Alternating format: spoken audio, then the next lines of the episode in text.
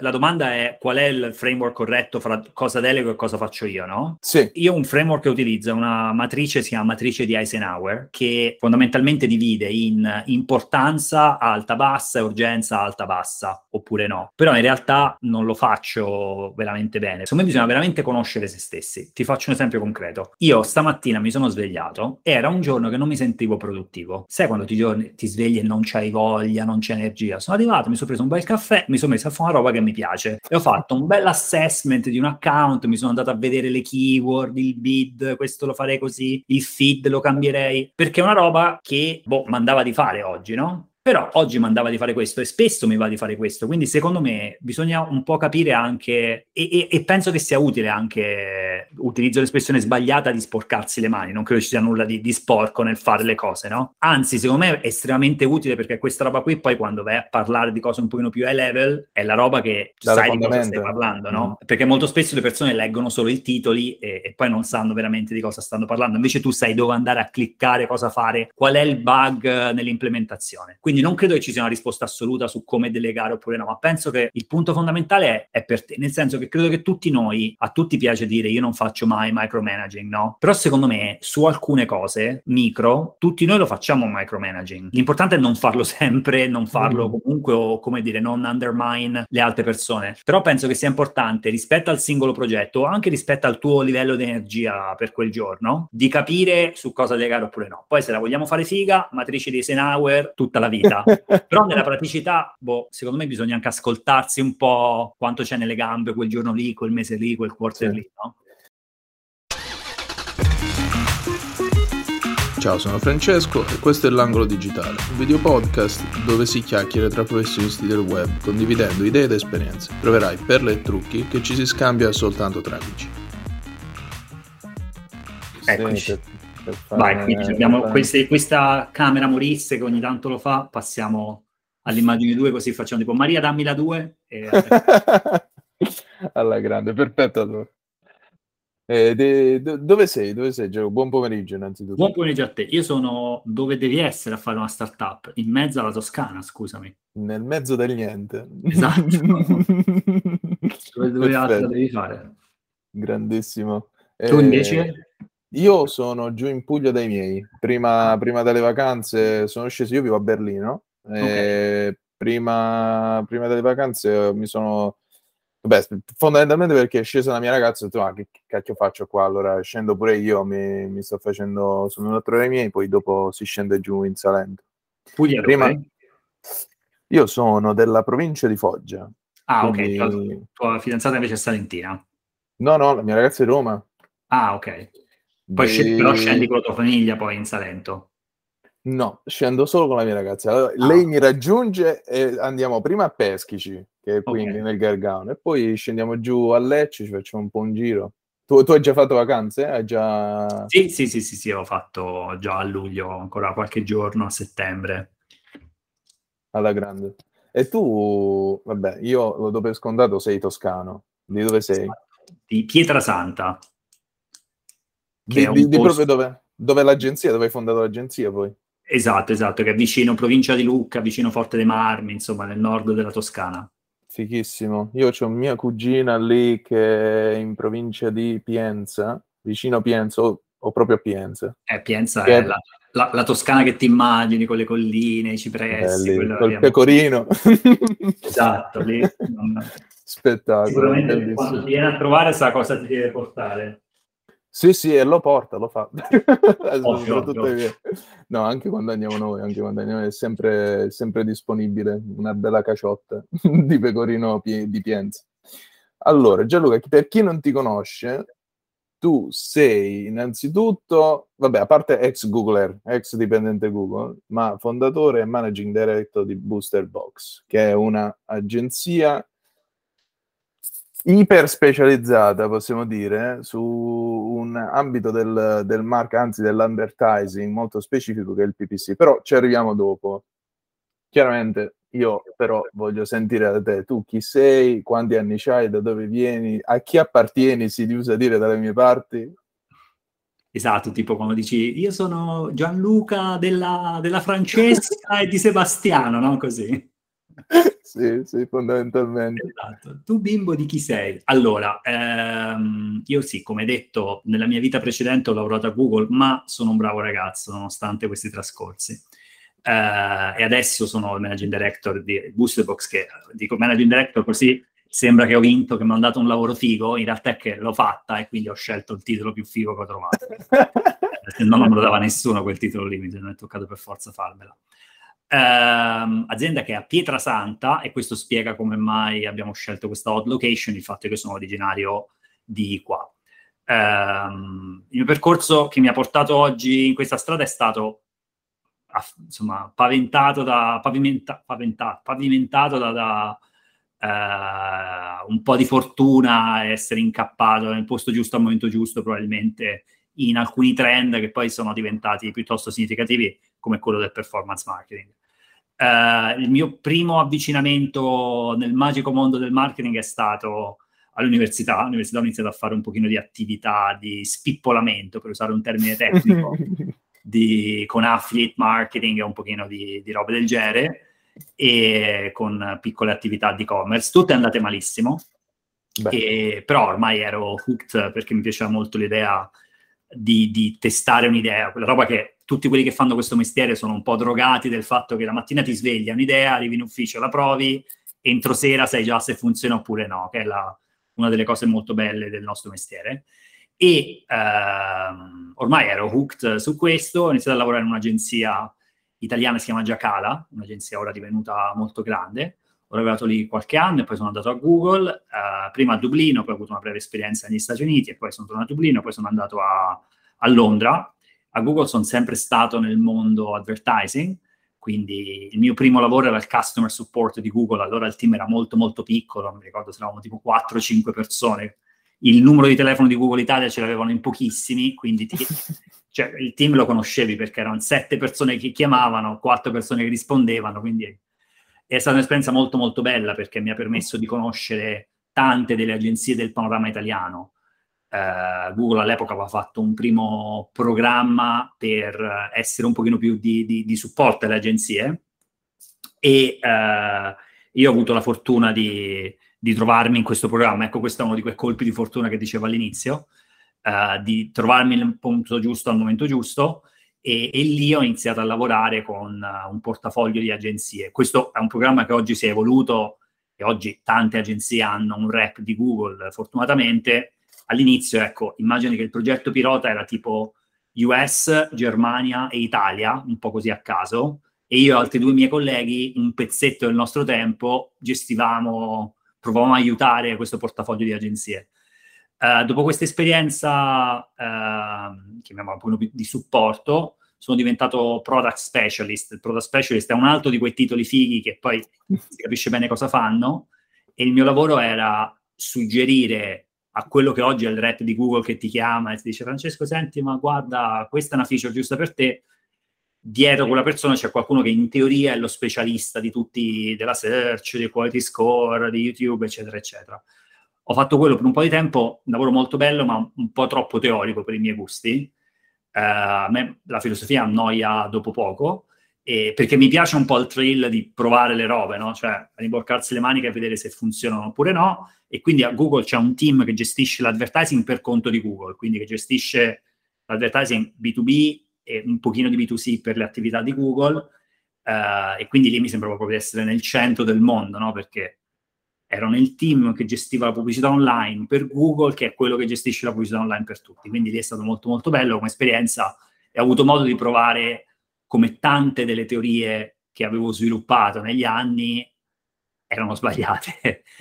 ah, probabilmente ti direi un 95% e sono generoso con me stesso, però eh, una su 20 di solito funziona e, e quindi eh, questo è quello che mi ha permesso, poi quel team ha funzionato molto bene, è cresciuto molto e, um, e quindi sono riuscito a, a, intraprendere una serie di, di, di, creare un po' di relazioni con, con vari team a Google, fra cui Capital G. Capital G è uno degli investi- dei fondi di investimento di Google e ho iniziato a lavorare con loro come advisor, quindi cercando di aiutarli quando volevamo o acquisire un'azienda oppure aiutare un'azienda in portafoglio.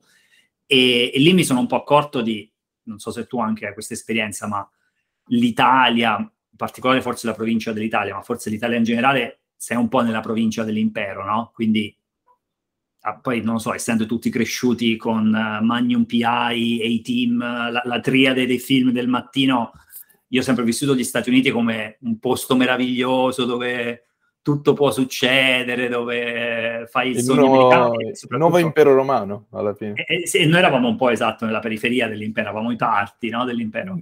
E, e, quindi in questa esperienza, quando vedi queste mega aziende, gli unicorni, management team della Madonna, tutti che il più sfigato ha un PhD a Yale, dici, boh, eh, ragazzi, qui saranno dei geni, io che valore gli posso dare? Invece mi sono accorto che quello che era divenuto ovvio per me negli anni, no? Quindi fare questi test e vedere che un ventesimo delle robe funzionavano, però farne migliaia di queste robe, questo mi ha permesso di mettermi nella cassetta negli attrezzi un'esperienza, una conoscenza che per me era iper ovvia, in realtà non lo era nel mercato. E quindi lì ho deciso di fare il doppio errore, proprio scemo e più scemo, sono tornato in Italia e ho aperto la mia azienda e, e, e da lì è nata, è nata Boosterbox. È per quello che mi sono auto-incoronato con questo titolo Managing Director che fa figo. tipo Napoleone. Okay. Ha senso che dove, dove, ti auto... Sì, sì, cioè, l'ho visto quando è stato? La mia ultima vacanza a Parigi, sei mesi fa al Louvre. C'è il dipinto di di chi era il pittore? Adesso non mi ricordo se è nel dipinto, però allora, allora lui si è, auto in... fatto, è quello che ha fatto anche un dipinto molto bello di un naufragio. Auto incoronazione Napoleone. È un dipinto di Jacques-Louis David. Proprio lui. Dove lui addirittura ha fatto dipingere Che, che è quello della catena di, di Champi, no? Certo. Esatto. Eh, lui appartiene, appartengono a lui, loro. E, e, e, dove lui addirittura ha fatto dipingere sua madre alla cerimonia. In realtà non c'era, dicono gli storici, ma lui l'ha fatta dipingere. Ah, ok. Comunque la roba del dipinto del naufragio me la sono inventata, non è lui. Lui ha ah. fatto quel dipinto, quello sulla um, Mara, la morte di Mara, quello quando è nel bagno, tutto morto. Vabbè. beh, beh, piccola parentesi. E... C'è anche spazio per la cultura, guarda, nel tuo, nella tua rubrica. Sì, no, no, ci, ci, ci, manteniamo, te l'ho detto, è una chiacchierata al bar, come se stessimo chiacchierando al bar di fronte a un caffè. Io ne ho presi già tre, non ce n'è uno di fronte a me, non so se tu lo stai bevendo, ma mm, no. io per oggi ho dato. Senti, ma alla, mm, per curiosità mia personale, e poi schippiamo capitolo Google, come cacchio ci si entra in Google? Perché sembra che nel 2022 perlomeno mh, ci sono aziende addirittura che si specializzano in coaching per entrare a Google, cioè fanno, fanno, consulenza su, uh, vabbè, credo sia principalmente per uh, le questioni tecniche, quindi problemi di whiteboard per sviluppatori principalmente. Sì, sì, sì. sì. Uh, però a me mi hanno scritto penso almeno tre o quattro recruiter probabilmente esterni uh, per, per uh, opportunità fantastiche Google eccetera però a me di fare 15 interview non mi è mai andata quindi come ci sei finito tu a Google? Allora, io ho semplicemente fatto google.com slash jobs e ho applicato. Non ci credo. Eh, sì. e, e, e, poi ho fatto 400... Questo nel 2010 però. Questo nel 2010, sì. E già facevi, facevano 400 interview al tempo? Eh, non me ne ricordo esattamente com'era il processo, allora provo a ricordare un po'. il processo c'era un interview con HR telefonica, anzi me lo ricordo in realtà il processo perché è esattamente quello che facciamo noi oggi. Era un interview con HR telefonica, poi un interview con una persona nel team telefonica, a quel punto c'era un on-site dove c'erano tipo quattro interviste di fila e poi c'era un, uh, una serie di domande, di questionari per completare un case. Tutto il case andata, andava a un comitato, che, eh, come quello di Magaldi, che raccoglieva i partecipanti e, e, poi il comitato decideva se era sì o no e ti arrivava o non ti arrivava l'offerta. Però erano sei, in tutte erano sei interviste. Um, magari ora è cambiato. Io direi di non applicare ecco, da google.com slash jobs, ma di eh, cercare di parlare con qualcuno che o lavora o ha lavorato a Google, perché questo può innanzitutto dare, per chi è interessato ad applicare, dare più informazioni di contesto. Mi spiego meglio. Molto spesso quando si legge una job description, quando tu lavori in un'azienda e fai una job description, per te ha senso quella roba lì, no? È chiaro che vuoi uno fatto così in realtà per chi la legge questa roba senza contesto vuol dire tutt'altro, no? Quindi si rischia veramente, secondo me, di perdere tempo o di uh, sell yourself too short applicando o per posizioni che sono, cioè è come se io domani mattina applico per, non lo so, CEO di Google, ovviamente non lo prenderò questo lavoro. Probabilmente se applicassi per, che ne so, uh, ora non mi viene in mente un lavoro al di sotto delle mie competenze, non c'è purtroppo, però ecco, è difficile da fuori, secondo me, leggere se stai sparando al livello giusto, perché sparare troppo alto troppo basso è ovviamente un errore. Quindi, secondo me, il consiglio principale è non, app- non fare quello che ho fatto io, cioè non applicare da google.com slash jobs, ma parlare prima con qualcuno di Google che conosci direttamente o non conosci direttamente o è un ex di Google, dicendogli, caro Gianluca, guarda, io ho visto sto lavoro, tu come la vedi? E quello che tipicamente succede è che questa persona ha più informazioni di contesto e può aiutarti a capire se è giusto oppure no. Google ha anche un programma di referral per cui può segnalare persone, eh, quindi gli fai anche un favore ecco, alla persona dall'altra parte che, che, riceve una domanda del genere. Quindi sicuramente direi di non, non andare diretti. Mm, figo.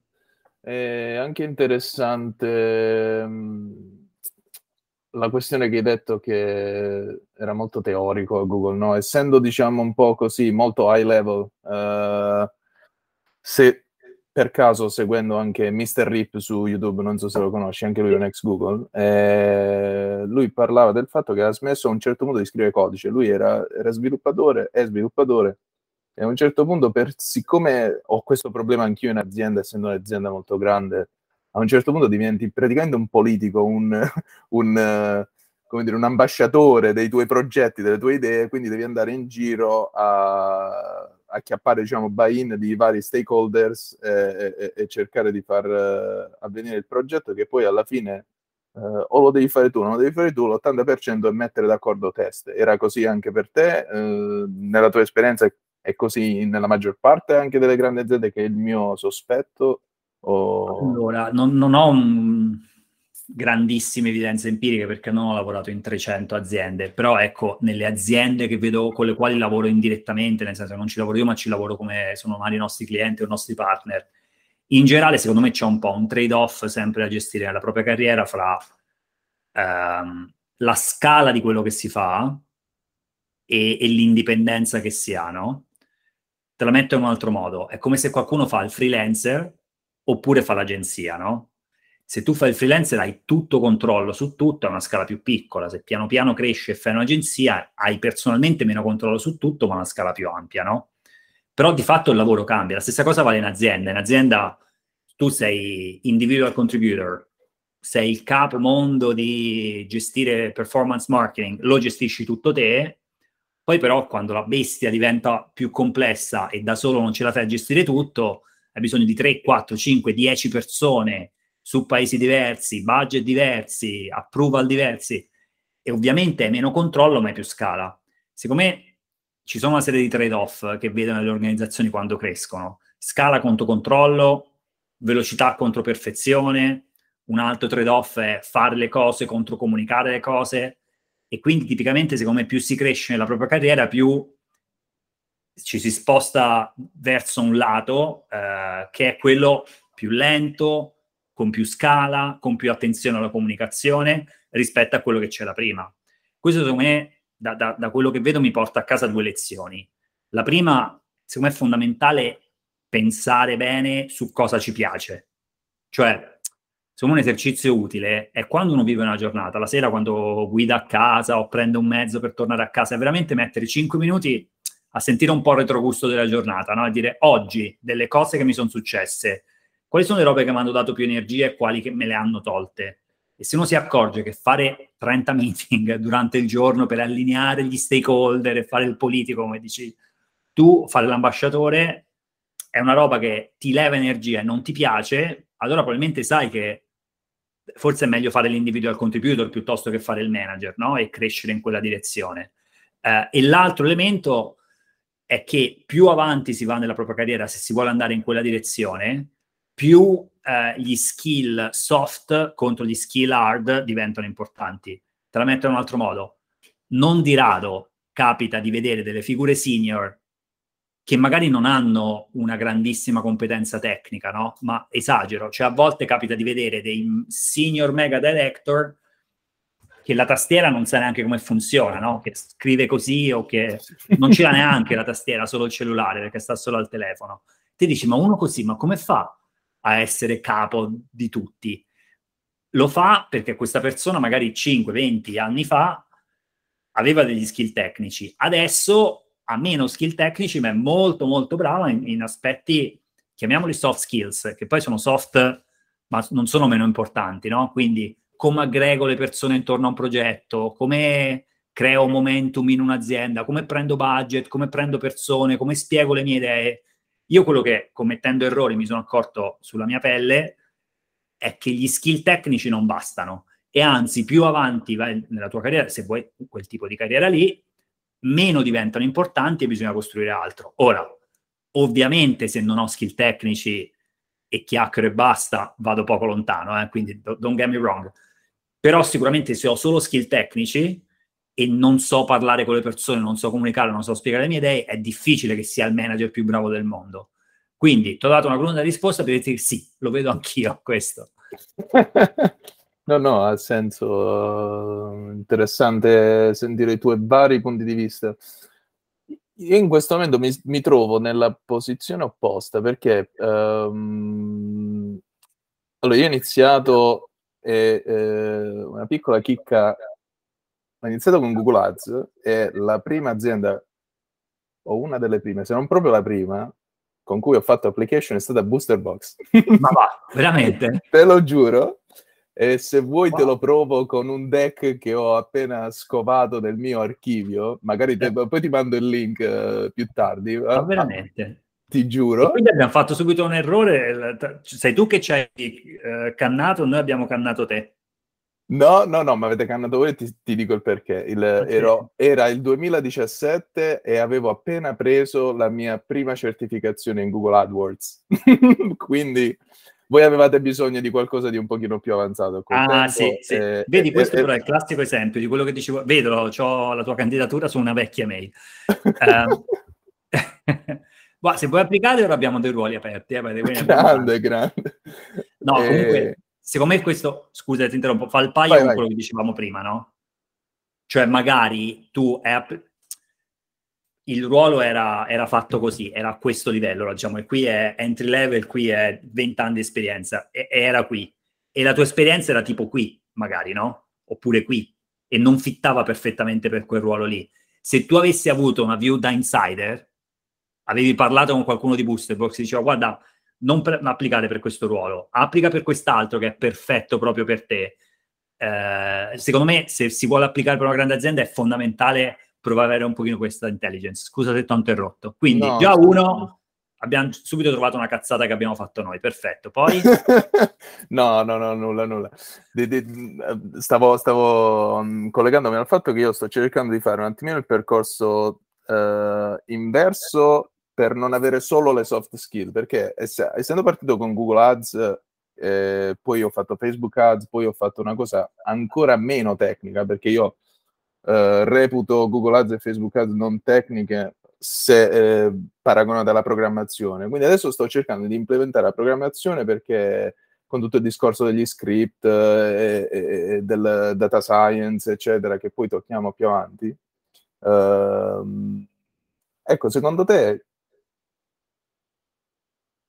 se si può mettere in parole, qual è il, lo sweet spot, no? il, il punto giusto tra il fartele tu le cose e doverle delegare, eh, perché alla fine Elon Musk che ha 10 aziende, io poi cito sempre lui, eh, sembra un po' un cliché, però alla fine lui ha 10 aziende ed è comunque chief engineer eh, de, de, della maggior parte dei suoi progetti, quindi lui la roba tecnica la sa, ma sa anche fare eh, il politico, diciamo così. Quindi lui, dal, dal, tuo punto di vista, siccome siete degli esperti di reverse engineering, come... Allora, come... innanzitutto, let's not assume che siamo Elon Musk.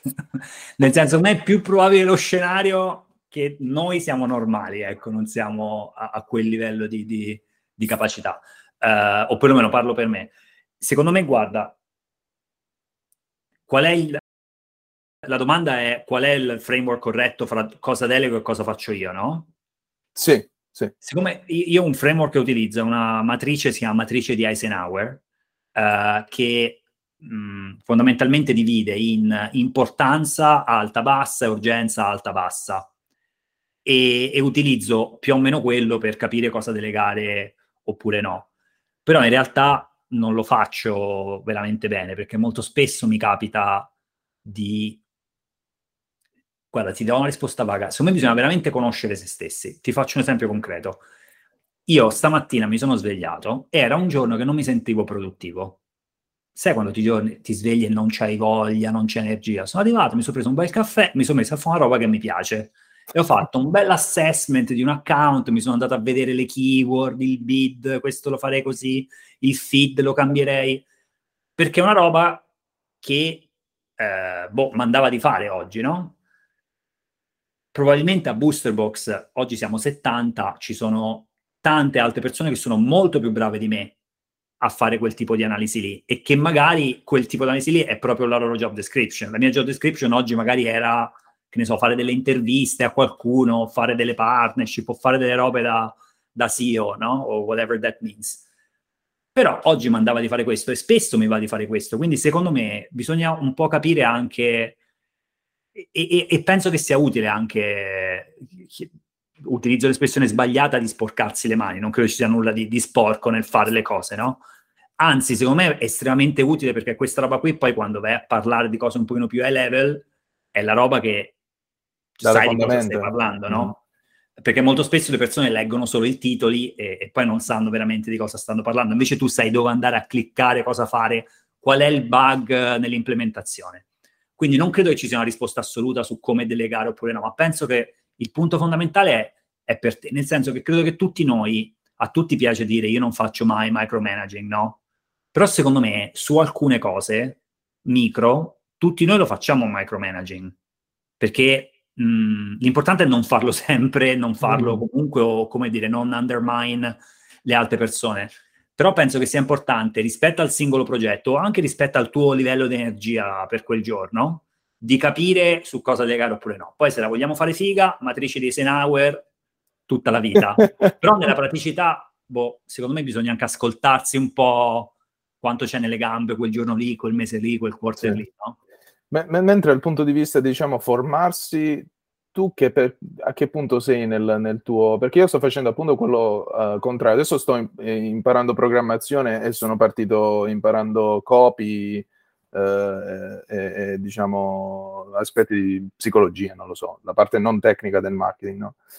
Uh, tu sei partito in agenzia, cosa facevi in agenzia? Poi a Google, ancora tramite il tuo fantasmagorico titolo, non ho capito cosa facevi a Google, ma era più teorico era meno hands-on e adesso cosa fai invece uh, a Box? Quindi com'è andata la tua carriera in termini allora, di soft and hard skill? Um, secondo me guarda anche gli aspetti di copywriting che dicevi prima, io li metto comunque negli hard skills, eh? cioè in sì. questa categorizzazione che ho in testa. Secondo me, diciamola male, cioè fare le cose negli hard skills e poi è saper comunicare le cose nei soft skills. Poi è un pochino più complicata di così, ovviamente.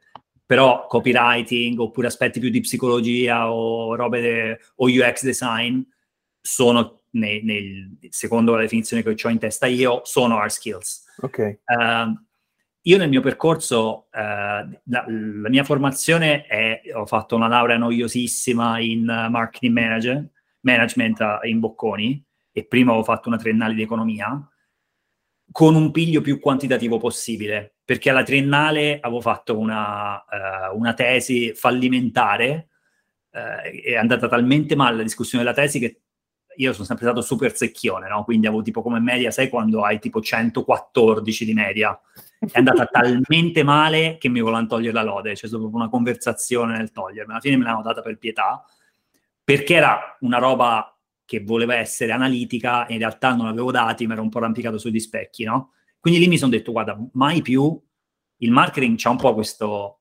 peccato originale di essere un po' fuffa, no? O comunque percepito come fuffa. E quindi non ho detto, guarda, mai più voglio fare fuffa, io voglio solo fare cose quantitative. E quindi ho fatto un po' overcompensation ho fatto overcorrection e, e nella specialistica ho cercato di fare più esami quantitativi, più cose quantitative possibile come formazione, quindi di avere un pochino più di statistica che potevo. Poi ovviamente non sono uno statistico, non sono data scientist e anzi di nuovo a Booster Box ce ne sono dozzine di persone più, più brave di me su questo punto. Uh, però ecco, il mio punto di partenza è stato un po' questo e probabilmente ti direi negli ultimi 6-7 anni, quindi da quando ho iniziato questa esperienza di Booster Box, ho avuto modo di flessare di più, flexare di più una parte un pochino più di soft skills o comunque impararla. Uh, non so se ce l'ho, però sicuramente dovrei avercela. Ecco, se leggo la mia job description dovrebbe esserci capacità di comunicare, capacità di identificare le persone da assumere, che come vedi, um, che sono tutte le aree del soft skills. Secondo me un punto importante è questo. Non c'è la scuola di soft skills, o magari c'è, ma io non lo so dov'è. Secondo me l'unico modo per imparare a, la dico male, ragionare come lavora, come ragiona un CEO, è passare tanto tempo con il CEO. Cioè, la letta quella roba che siamo la media delle cinque persone che ci stanno più sì. vicino, no? Ecco, in realtà la, il principio pseudoscientifico dietro questa roba è una roba che si chiama teoria dei network, che dice che c'è una correlazione fra alcuni tratti della personalità, ma anche fisici, di una persona nel network in cui c'è. Tipo, se tutti i miei cinque migliori amici, persone con cui sto, sono tutti palestrati, è molto probabile che sia palestrato se sono tutti iper nerd, è molto probabile che io sia iper nerd.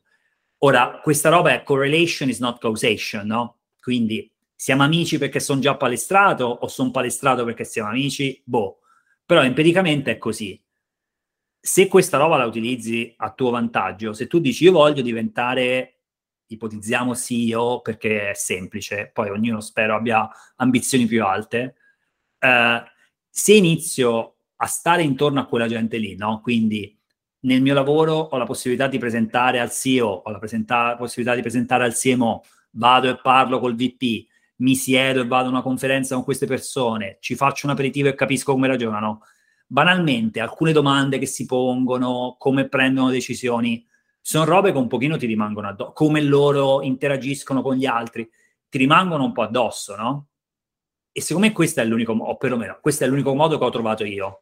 Interagire con questo tipo di persone qua mi ha permesso, e, e stare attento, no? Eh, a quello che dicevamo prima, sentire un po' il retrogusto delle cose, quindi cercare di guardare il comportamento degli altri in modo un po' critico, no? Cioè, no, non critico in senso negativo, ma eh, come dire, analizzarlo per capire come migliorare noi stessi. Secondo me è questo il modo per uh, sbloccare un pochino più gli skill soft. E non credo che ci sia un viaggio giusto, cioè che prima hard e poi soft. Voglio solo dire che nella mia esperienza, quando si cresce in un ruolo manageriale, tipicamente l'importanza delle soft skills aumentano, però esistono anche dei ruoli, cioè Google ad esempio le carriere le divide in due ladder, individual contributor, quindi un ruolo da specialista, e manager, e people manager dall'altra parte.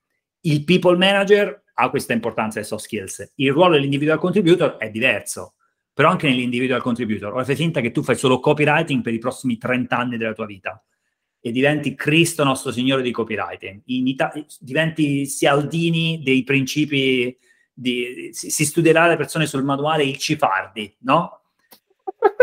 Anche lì un minimo di comunicazione devi avercelo, no? Per spiegare come, come raggiungi questa grandezza devi saper comunicare. Quindi secondo me in generale i soft skills più avanti nella propria carriera servono.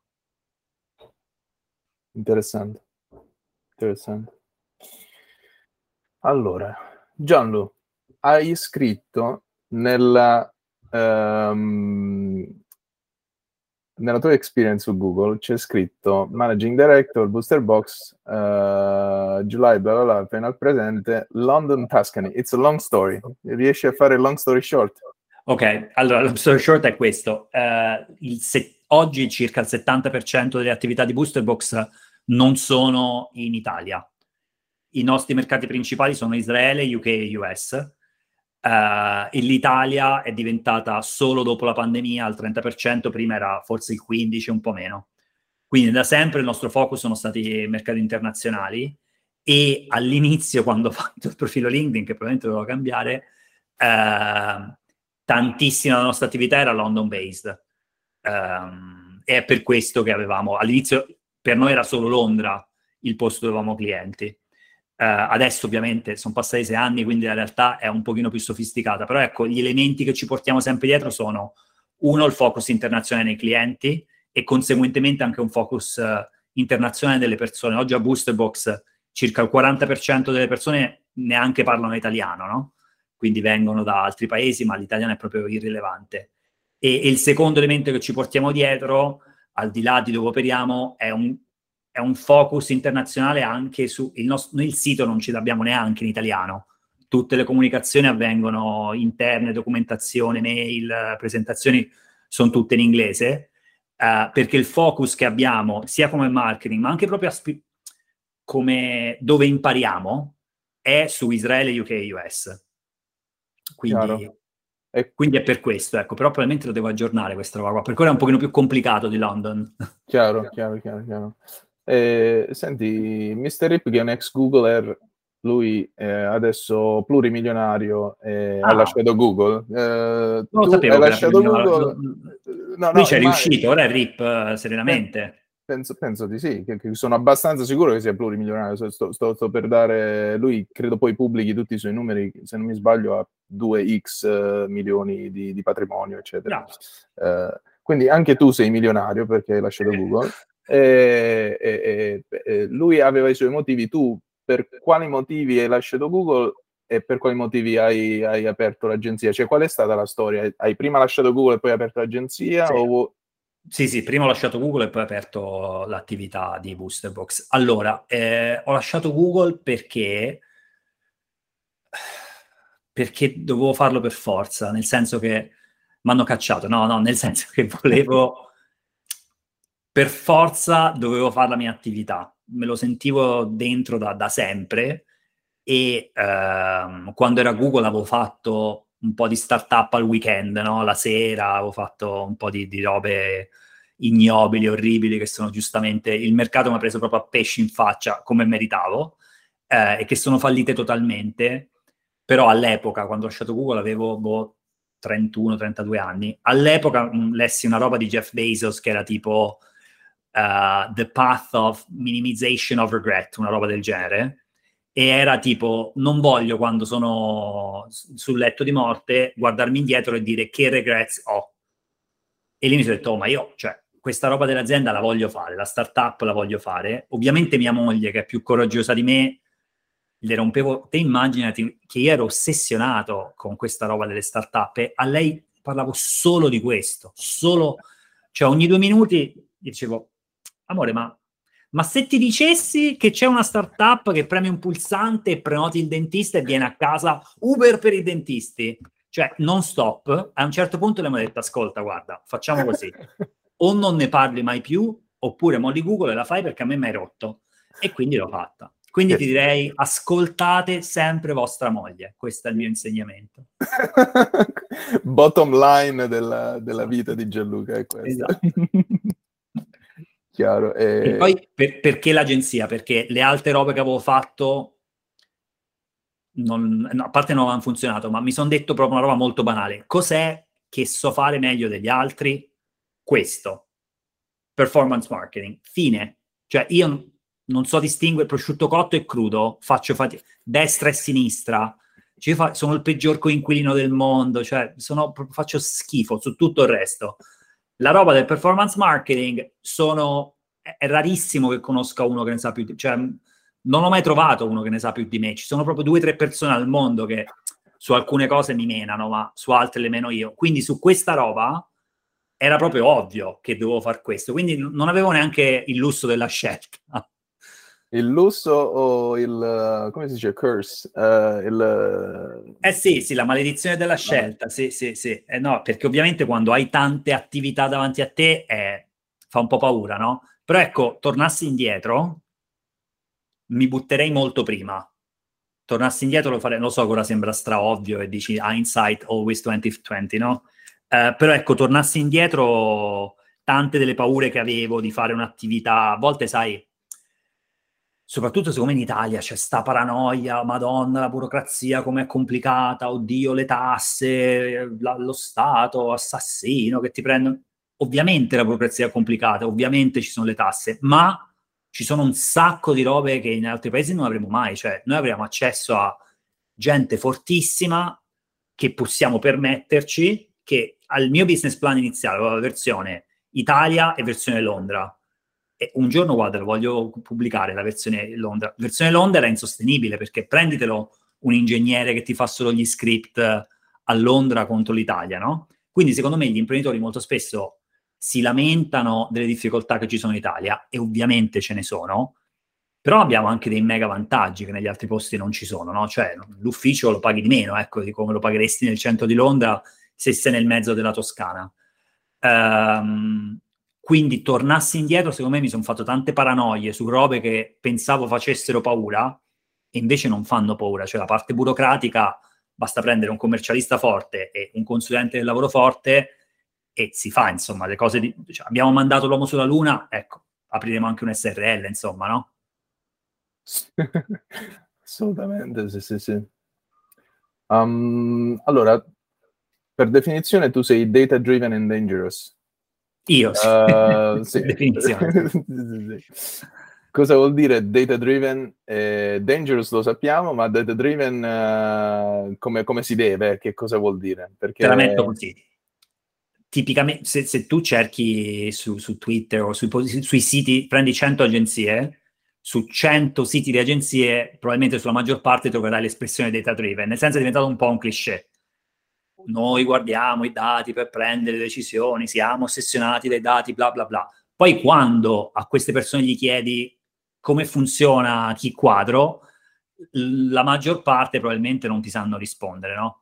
Quindi eh, il mondo del digital ci dà accesso a uno zillion di, di, dati possibili, cioè letteralmente ci possiamo mettere a calcolarlo, abbiamo milioni di permutation, di combinazioni possibili quando guardiamo le nostre campagne, no? Le keyword per device, per mobile, per ora del giorno, per gender, per audience, abbiamo un milione di combinazioni possibili, miliardi di combinazioni possibili.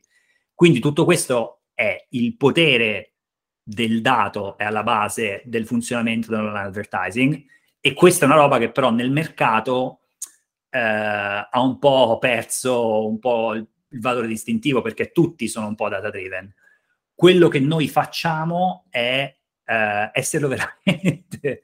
cioè, eh, guarda, veramente è tutto lì, è veramente prendere persone estremamente talentuose, estremamente in gamba come sono, come ho la fortuna di avere i miei colleghi. Ogni, ogni, tanto, ecco, non le sbagliamo le assunzioni, quindi ogni tanto vediamo persone effettivamente in gamba e, uh, e a queste dargli autonomia praticamente completa. Noi facciamo un principio in cui la, sai che la maggior parte delle volte dici, mm, Francesco, devi conquistarti la mia fiducia, no? Inizi a lavorare in un posto e piano piano devi costruirti un rapporto di fiducia. Io penso in un rapporto opposto, cioè noi la fiducia la diamo ex ante, Tipo, una delle regole che noi abbiamo è tu arrivi, mandi un'email al tuo capo per approval di qualcosa. Se il tuo capo non ti risponde entro 24 ore, lo puoi fare. Perché è colpa del tuo capo se doveva risponderti. Cioè, nell'economia della conoscenza, non rispondere a un'email è come tenere ferma un impianto macchine nell'economia di, industriale, no? Quindi tutto questo per dire che noi diamo fiducia ex ante e, e quindi prendere persone molto forti con un profilo molto quantitativo e dirgli go, do big things, sei libero, vai, io sono qui per aiutarti. Tutto lì, cioè è veramente tutto questo il pezzo del Dangerous. Chiaro, chiaro, chiaro. Eh, invece qual è la differenza che voi... Um, perché anch'io me li faccio i miei report, uso data studio, eccetera, e mi, mi do anch'io la definizione di data driven, però se ti devo dare la definizione di P quadro non lo so. Perciò... No, ok, non, non, è che, neanche io probabilmente la, la so la definizione di P quadro, ma il, il punto... E voi come, voi come la usate?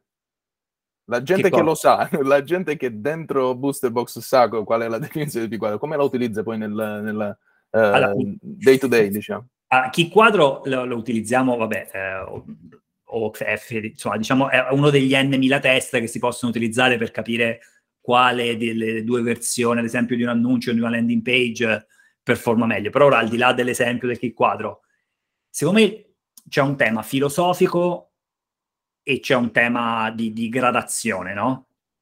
Cioè, tu puoi dire, guarda, e probabilmente tutte le persone che lavorano nel performance marketing o persone che, che ci lavorano in un certo modo tendono a essere più data driven, cioè se la guardi un po' più ampiamente, il marketing è una bestia che è metà artista e metà poeta, no? E metà, scusami, artista, poeta e metà scienziato. Tutti noi nel performance marketing siamo un pochino più orientati nella parte dello scienziato, quindi questa è un po' la scelta filosofica di dire, per me il marketing online sono un po' gli ultimi cinque minuti del marketing, no? Cioè non è che il resto non sia importante, che tu scelga un'identità di marca, faccia questa analisi di posizionamento, scegli questo user persona, questo è il tuo tone of voice, yada yada yada. Tutto super importante, però gli ultimi cinque minuti è ora quando la persona è davanti a quel banner, quell'ad, quella keyword, clicca, va sul sito e decide se comprare oppure no. È lì che arriviamo in gioco noi. E questo secondo me è la scelta di campo filosofica, è dire gli ultimi cinque minuti sono più quantitativi che qualitativi, no? Cioè è più scienziato che poeta. Poi una volta che siamo d'accordo che è così, ci sono di- diversi livelli di gradazione dello, della scienza, no? Puoi avere eh, Excel, puoi avere Google Sheet, puoi avere Python, puoi avere diversi strumenti che puoi utilizzare, oppure puoi utilizzare gli script, puoi utilizzare API, oppure lo puoi fare manualmente, lo puoi fare in modo programmatico, cioè hai diversi livelli di gradazione in, uh, sul tipo di strumenti che puoi utilizzare per prendere decisioni più o meno sofisticate. Però secondo me l'importante è quello che penso che sia l'aspetto che unisce, credo, tutti quelli che lavorano nel performance marketing, è avere un buy-in sul fatto che la, la parte numerica pesa in modo rilevante. Sì. Nella lista di what we do avete paid search, paid social, social enhanced analytics, SEO, Martech e marketing mix modeling. Sì, recentemente abbiamo, um, recentemente probabilmente negli ultimi 3-4 anni, Abbiamo iniziato ad aggiungere delle nuove aree di competenze. Eh, abbiamo attivato una unit che si occupa della parte di ottimizzazione organica, abbiamo attivato una unit che fa la parte di analytics. E ci siamo accorti che tanti dei tool che utilizzavamo internamente eh, in realtà avevano un valore anche esterno. E quindi un pezzetto di questi eh, li abbiamo impacchettati, gli abbiamo dato un nome e abbiamo messo una piccola interfaccia Uh, e questi sono strumenti che oggi vanno sotto il cappello Martech. Quindi oggi noi abbiamo fondamentalmente quattro unit, una parte media, paid social e paid search, una parte SEO, la parte organico e infine la parte Martech, quindi che sono gli strumenti o di data visualization oppure di integrazione di dati di prima parte, eccetera, eccetera. Un pezzo di questo, e questa è una, un'area sulla quale lavoriamo ormai da, da un paio d'anni, è sulla parte di analisi di incrementalità e di uh, marketing mix modeling.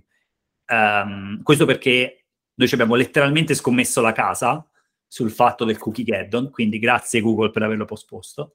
Um, e, e, in generale penso che uh, la, la, necessità degli utenti di essere tutelati e di avere sempre più privacy ormai ale iacta est, no? quindi ormai quella roba eh, no, non si torna più indietro da, da un mondo post GDPR Uh, e questo si scarica su noi inserzionisti sul fatto di avere meno granularità e meno visione dei dati.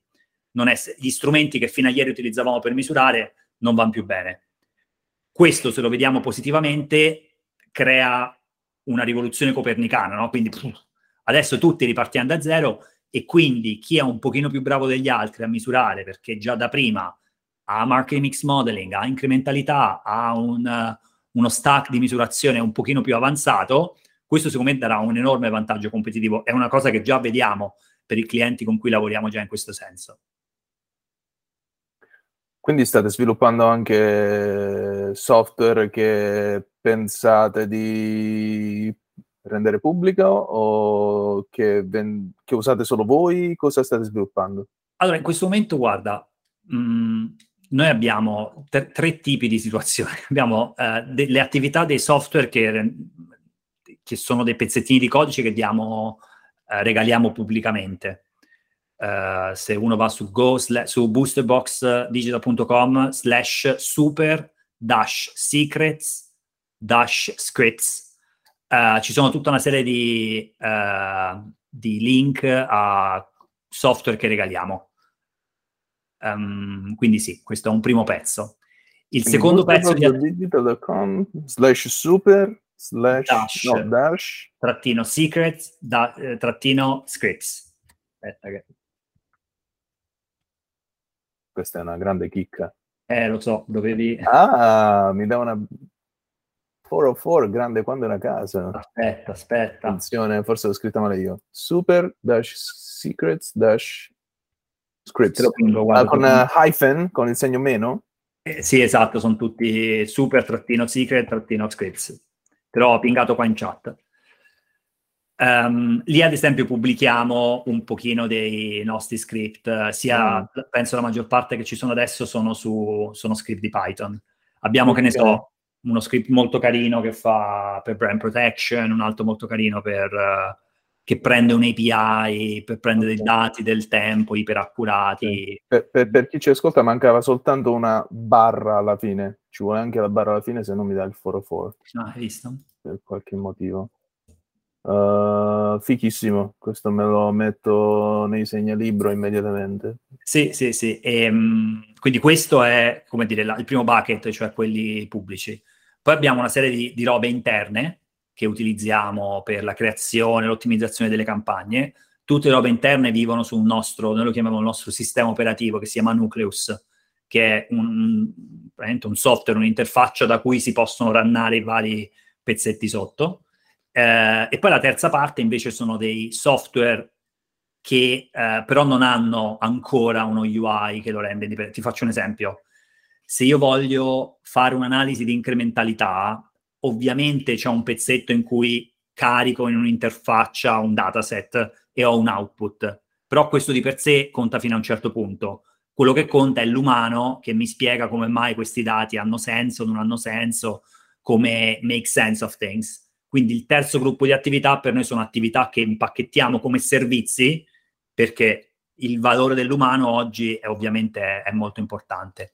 Nel futuro sarà sempre così, sì, il valore dell'umano sarà sempre importante, auspicabilmente, però ecco, nel futuro non lo so, magari mi piacerebbe, francamente, è una roba con cui col, col mio socio Marco spesso ci confrontiamo e mi piacerebbe l'idea di magari fare un software vero e proprio, però mi rendo conto che eh, non lo so se siamo pronti, perché i, un conto è montare un'agenzia, un'agenzia è fatta di persone, quindi la dinamica è molto concentrate sulle persone. Un software è una, una una roba diversa e non lo so se, gli, se abbiamo gli skill, se ho gli skill per farlo, però sicuramente mi piacerebbe, magari nel futuro. Mm, interessante, c'era Luca Barboni con Roberto Vende di 24-7X, che immagino tu conosca, sì.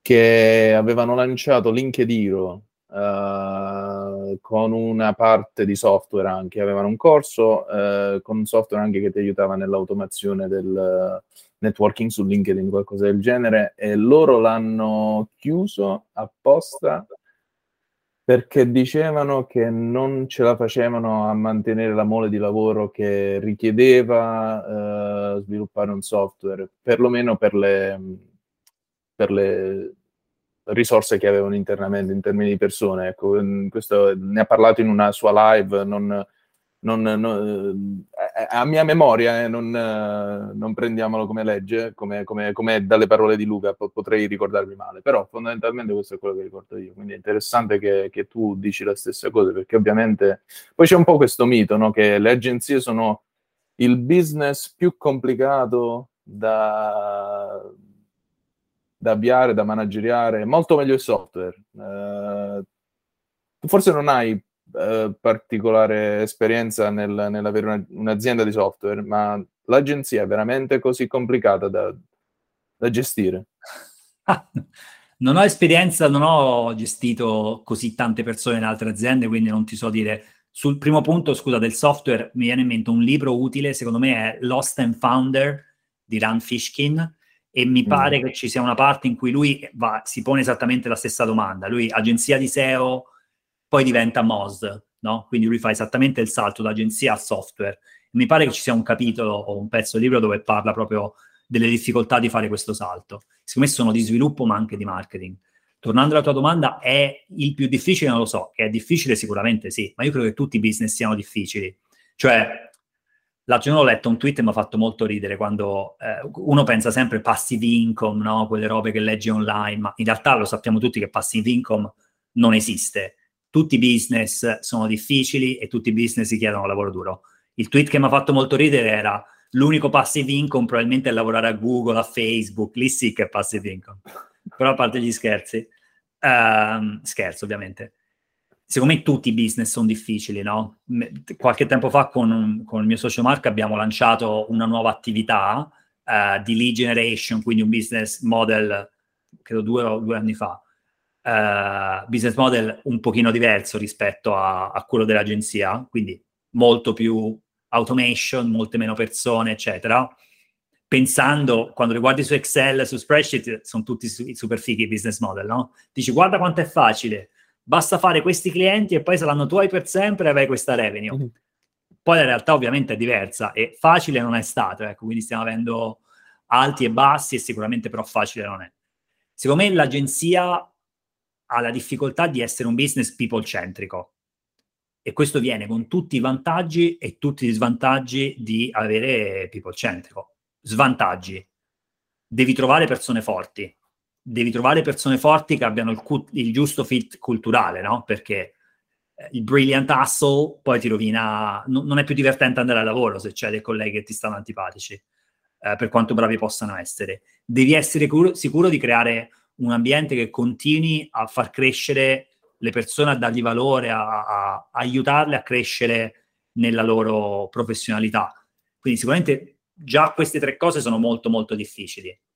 E poi le persone, noi umani abbiamo questo bug che abbiamo emozioni, a volte abbiamo più energia, a volte ne abbiamo meno, ci lascia il fidanzato, la fidanzata e quindi siamo un pochino meno carichi. E, e, è giusto secondo me che uno lavoro porti se stesso, no? Quindi porti anche dei problemi o insomma n- non debba nascondere aspetti della propria personalità necessariamente. Quindi, secondo me, un business di persone ha degli svantaggi perché sono più difficili questi aspetti, però ha dei mega vantaggi. Cioè, io, Francesco, sono convinto che tornando alla roba di, ah, di Bezos, quando sei sul letto di morte a cent'anni, quando saremo sul letto di morte non ci diremo ti ricordi le bidda del 2022? Avevamo fatto, cioè, madonna, potevamo capitalizzare però eh, quei computer, li portavamo, eh, avremmo fatto più EBITDA, li avessimo capitalizzato, cioè mai ti porrai queste robe qua, no? Il credito ricerca e sviluppo ci ha aumentato le bidda, no. Ti ricorderai delle persone con cui hai lavorato, di quanta soddisfazione hai provato nel vederle crescere come professionisti, di, di, della soddisfazione che hai nel vedere che hanno una famiglia, che fanno figli, che, che... Tanti anni fa, quando mia moglie si trasferì in Italia, andammo a una festa aziendale della sua azienda nella quale lavorava, un'azienda che era fondata da una persona che aveva, fammi dire, la classica azienda italiana, di una persona che aveva fondato l'azienda intorno al genio dell'innovazione di un prodotto e l'azienda era cresciuta sino a diventare leader mondiale di una micronicchia. Cioè, proprio la classica azienda italiana che diventa campionessa del mondo di una roba, no? E mi ricordo che alla cena aziendale, in cui tutti temevano un po', perché questo era un signore un po' in là adulto, insomma, un pochino grande, che ogni tanto a queste cene aziendali cazziava tutti perché la viveva un po' così e cazziava dicendo quest'anno abbiamo sbagliato questo, questo e questo, ma alla fine ci vogliamo tutti bene, no? E finiva un po' così, perché era veramente anche questi aspetti a volte genuini delle, delle aziende familiari. E io mi ricordo che prima della cena gli dico, guardi, innanzitutto grazie che mi ha invitato, perché era estesa anche alle famiglie. Te immagini, non so, azienda sono state 100 persone con famiglie, bambini che correvano, sai quelle robe che ora post-Covid ce le siamo scordate, no? Di com'era un posto così. Era appena tornato in Italia e quindi mi ha fatto molto impressione vedere proprio questa animazione qua. E gli ho detto, guardi, io ho appena fatto la cena aziendale della mia azienda che è appena nata, eravamo in tre. Non me lo immagino neanche la soddisfazione che possa essere per lei vedere tutte queste persone con le famiglie, con i... cioè deve essere una soddisfazione enorme. Lui mi ringrazia, lui ringrazia me, questo signore qua che, che aveva montato questa roba, e poi a cena, tin tin tin, brindisi, dice volevo eh, un, un, ragazzo che era lì mi ha detto questa roba, effettivamente mi ha fatto riflettere a questo, volevo ringraziare, per me è una grande soddisfazione vedere per... E, e era talmente ovvio che gli avevo solo ricordato il motivo per cui faceva quel mestiere lì. Perché il motivo per cui fai tutto sto casino è ovviamente è che vuoi circondarti di persone e, e trai energia nel vedere crescere le persone. Quindi ci sono vantaggi e svantaggi, ma i vantaggi superano di gran lunga secondo me gli svantaggi. Alla grande. Poi alla fine il se, se, come si dice boil down in italiano? Io, quando diciamo riduci al massimo qual è la funzionalità di un business all'interno della società è semplicemente migliorare la vita delle persone e risolvere problemi, no? E... Sì, eh, cioè, poi, come dire, non voglio essere ipocrita, nel senso che l'obiettivo di Booster Box, quando mi sveglio la mattina, è allora, coltello fra i denti, andiamo e cerchiamo di fare il lavoro migliore possibile chiaro, per i clienti. Sì, sì, sì, sì, acquisirne nuovi e fare bene, bla bla bla. E ci sono, non è che è tutto kicks and giggles, no? Ci l'hai dei momenti di, di scazzo dove dici ma questa roba non funziona, si rompe uno script, c'è da fare un debug, c'è un problema su un cliente. Però secondo me è fondamentale avercelo in testa dove vuoi andare a parare. Per quello che a volte vedo delle cose che non riesco a capire, no? un, un grande classico è la frustrazione degli imprenditori quando le persone che lavorano con loro hanno figli e vanno in maternità. E lo capisco che è una rottura perché devi riformare una persona, ci sono dei costi, eccetera. Però, ma quanto cavolo è bello che hai costruito una roba che permette alle persone letteralmente di creare la vita. Ovviamente non è merito dell'imprenditore questo, no? Però fai parte dell'ecosistema di vita di una persona e se hai creato un ecosistema dove una persona si sente felice, si sente realizzata, ha delle soddisfazioni economiche, ha delle garanzie, si compra casa, si sposa, fa figli. Cioè, se no, se non sono queste le gioie della vita che devono essere, che lo script ha girato correttamente, sì, ma insomma, no? Giusto, e quindi visione a lungo termine la sappiamo, visione a medio e breve termine? Allora, la visione a lungo termine per noi è fare Silicon Tuscany, ora te la dico sta roba che sembra un po' folle, anzi tanto folle. Cioè a me piacerebbe molto fare il nostro pezzettino di contributo nel provare che noi possiamo essere nella periferia dell'impero. La parte tascana di tutto questo è la parte meno importante. Però ecco, Siricol provincia suonava male. cioè, secondo me possiamo essere nella periferia dell'impero e lavorare su uh, problemi intellettualmente stimolanti. Cioè, se ci pensi, la Toscana, ma in generale l'Italia, moment- l'innovazione sul settore del digital non è così pronunciata e probabilmente è una grande opportunità per noi perché io credo che le opportunità ci siano, il talento sia ovunque, ma le opportunità non siano equamente distribuite, no? Se pensi a quante persone nel tuo gruppo di amici, quelli che alle superiori erano bravissimi con te, quanti di questi oggi magari non sono necessariamente soddisfatti della propria carriera e quanta gente fortissima c'è, ma non perché gli italiani siamo i più fighi del mondo, ma perché le opportunità opportunità non sono ovunque, no? Quindi mh, mm, se noi possiamo fare un pezzetto di contributo per creare delle opportunità per le persone per vivere dove vogliono, in Italia o in provincia o dove gli piace, e utilizzare il cervello per risolvere problemi intellettualmente sofisticati, abbiamo fatto un pezzetto giusto. E noi questa roba la chiamiamo Silicon Tuscany. Uh, quindi vogliamo essere un po' come dire il fire starter di un sistema di digitalizzazione locale abbiamo iniziato a fare delle prime attività di contributo all'economia locale, eccetera, e vogliamo continuare in questo senso. Quindi questo è dove vogliamo andare a parare fra vent'anni, non lo so, nel futuro. Nel medio termine ti direi... Eh, non lo so esattamente. Io so molto bene dove voglio essere fra vent'anni e so molto bene dove voglio essere domattina. Quello che c'è nel mezzo non lo so chiaramente, però ti posso dire quello che c'è domattina è fare il miglior lavoro possibile per i nostri clienti cioè aiutare i nostri clienti, soprattutto nel momento di incertezza economica, di potenziale recessione che abbiamo adesso e di grandi cambiamenti del mondo dell'advertising online e in generale del digital, aiutare i nostri clienti a investire con migliori ritorni sull'investimento le, le risorse che hanno a disposizione. Questo è il nostro mantra dalla mattina alla sera, quello che ci svegliamo per fare. Se facciamo bene questo, miracolosamente fra vent'anni saremo qua. Quello che c'è nel mezzo non ho idea, ma non importa, nel senso che ci sono mille modi per arrivare fra vent'anni, no? Cioè, l'analogia che faccio sempre è questa. Io sono qua e ho davanti a me cinque scalini, poi c'è nebbia e in cima lassù c'è la montagna. Tanto fammi fare questi cinque scalini, so che la montagna è là, la direzione è giusta e poi quello che c'è dopo la nebbia lo scopriamo. Alla grande. Cosa fa invece Gianluca domani mattina? Domani mattina andrò al mare, credo, con, con i miei figli, quindi grande festeggiamento domani. Fantastico. E invece dove vai? A settembre hai detto che hai ancora ferie? Vado in montagna, vado in montagna sempre con la famiglia, quindi sarà, sono molto contento perché vado in montagna a trovare un amico del, dell'università. Allora l'estate prossima in Puglia, eh? Eh, lo so, guarda, questa, lo sai che se davvero pugliese, io una delle persone che ho conosciuto nel programma di agenzie di Google si chiama Luigi Sciolti, è uno dei professionisti più bravi che secondo me ci sono su Google Ads in Italia, se non lo conosce lo guardi, e ovviamente Luigi da pugliese, dopo, ma guarda, voglio dirti 30 secondi che lo chiamo, ciao, sono Gianluca di Google, sì, ascolta, devi venire in vacanza in Puglia. Fantastico. Magari, guarda, la mia risposta è magari. Ora i bambini sono un po' troppo piccoli secondo me, ma più avanti lo, eh, mia moglie divor- divorziamo se non ce la porto in Puglia, quindi come ma sempre. Vuol, ma cosa rispetto. vuol dire? Ma, ma, ma, ti ospito io, da, da, da, poi ci aggiorniamo. Poi ci aggiorniamo per l'anno prossimo. Grande. Ottimo, okay. grazie mille Francesco per il tuo tempo, ha fatto molto piacere. Grazie a te per il tuo giro che è stato super interessante chiacchierare con te. Noi ci aggiorniamo e ti auguro un buon resto di venerdì e un buon fine settimana e buona, buone vacanze poi dopo. Ottimo, altrettanto Francesco se ti posso aiutare in qualunque modo mi scrivi. Grande, grazie ciao, John. A presto. Ciao, a presto. ciao. ciao. ciao. ciao.